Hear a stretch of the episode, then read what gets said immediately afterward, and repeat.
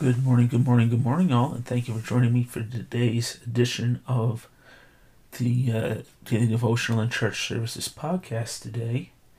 And we are starting, as always, with the upper room. And we, the reading for the devotional comes from the book of Isaiah, chapter 55, verses 1 through 3. And we'll be reading from the Contemporary English Bible or the New Living Translation. I don't know which. All you are th- who are thirsty, come to the water. Whoever has no money, come, buy food and eat. Without money, at no cost, buy wine and milk.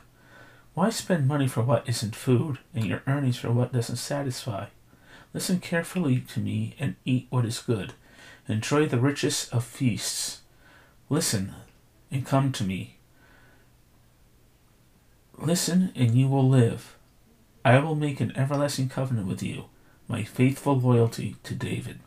The word of God for the people of God. Thanks be to God.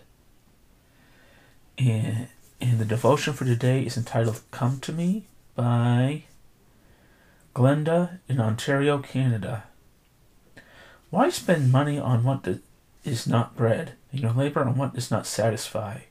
Isaiah chapter 55, verse 2 from the New International Version. Tap, tap, tap. What is making that noise? I wondered. Upon investigation, I discovered a persistent little woodpecker tapping on a metal light pole where he would never find an insect for breakfast.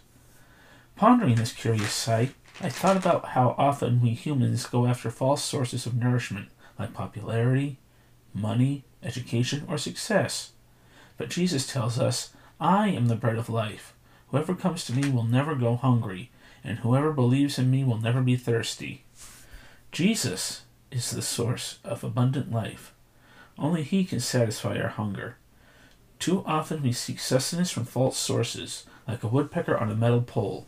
But when we listen to Jesus' call, Come to me, and open ourselves to God's Word, we can receive new life. Now let's bow our heads in prayer. Father God, help us to hear your call and respond so that we can share your love with others. You say the prayer your Son taught us Our Father, which art in heaven, hallowed be thy name. Thy kingdom come, thy will be done, on earth as it is in heaven. Give us this day our daily bread, and forgive us our debts, as we forgive our debtors. And lead us not into temptation, but deliver us from evil. For thine is the kingdom, and the power, and the glory forever. Amen. Well, that does it for today's uh, reading of the Upper Room devotional for today, uh,